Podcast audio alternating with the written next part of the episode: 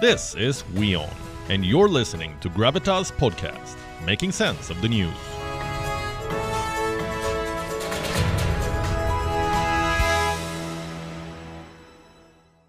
Across the strait, there is a different sort of buzz in India, the buzz of diplomacy. First to arrive were the Western diplomats. They came to lobby for India's support in Ukraine. In simple words, they failed.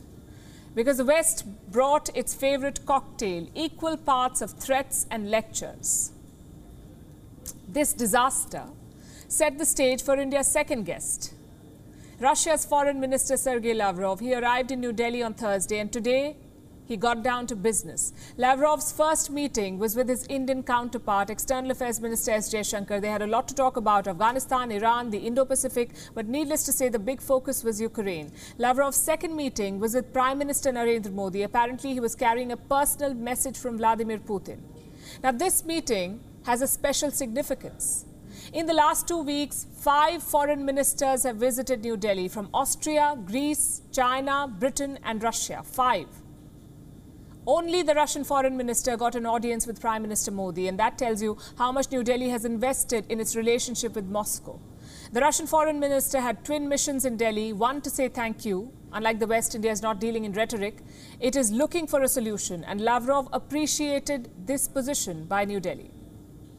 Uh, indeed, as you, as you mentioned, uh, this day uh, our Western colleagues would like to reduce any meaningful international issue to the crisis in Ukraine.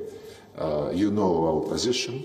We do not hide anything, and we appreciate that India is taking this situation in the entirety of facts, not just in a, in a one-sided way.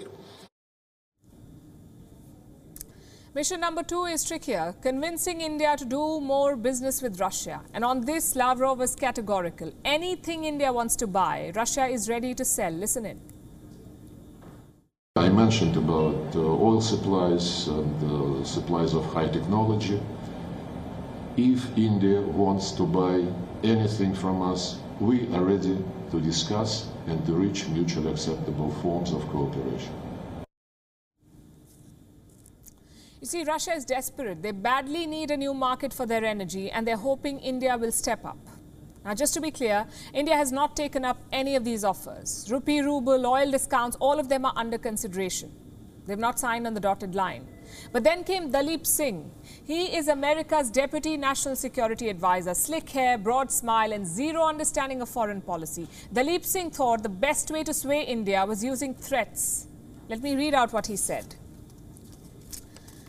The more leverage that China gains over Russia, the less favorable that is for India. I don't think anyone would believe that if India once again, if China once again breached the line of actual control, that Russia would come running to India's defense. Well, here's a question for Mr. Diplomacy, Daleep Singh. Did America come running to India's defense? The answer is no. India fought alone for her territorial integrity just like Ukraine is fighting right now. In both cases, America just gave moral support and nothing more.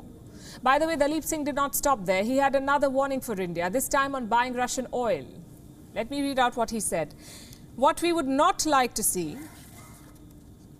is a rapid acceleration of India's imports from Russia as it relates to energy or any other exports that are currently being prohibited by the US or, other or by other aspects of the international sanctions regime.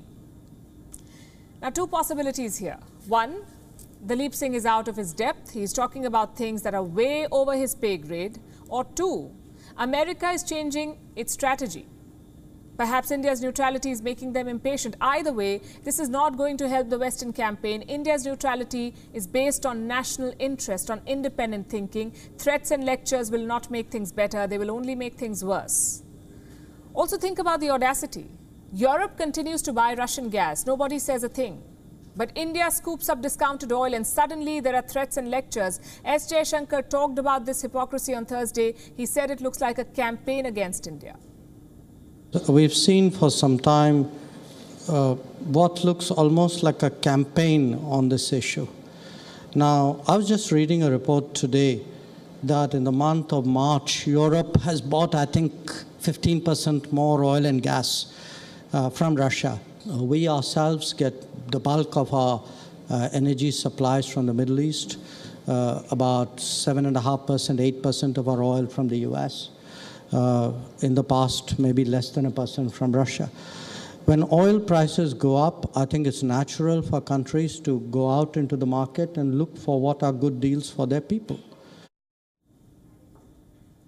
Both Russia and the West need to understand one thing. India's foreign policy is not for sale. You cannot threaten India into criticizing Russia, neither can you lure India with cheap oil. Just think about it. As we speak, Russia is waging a war over so called national interests.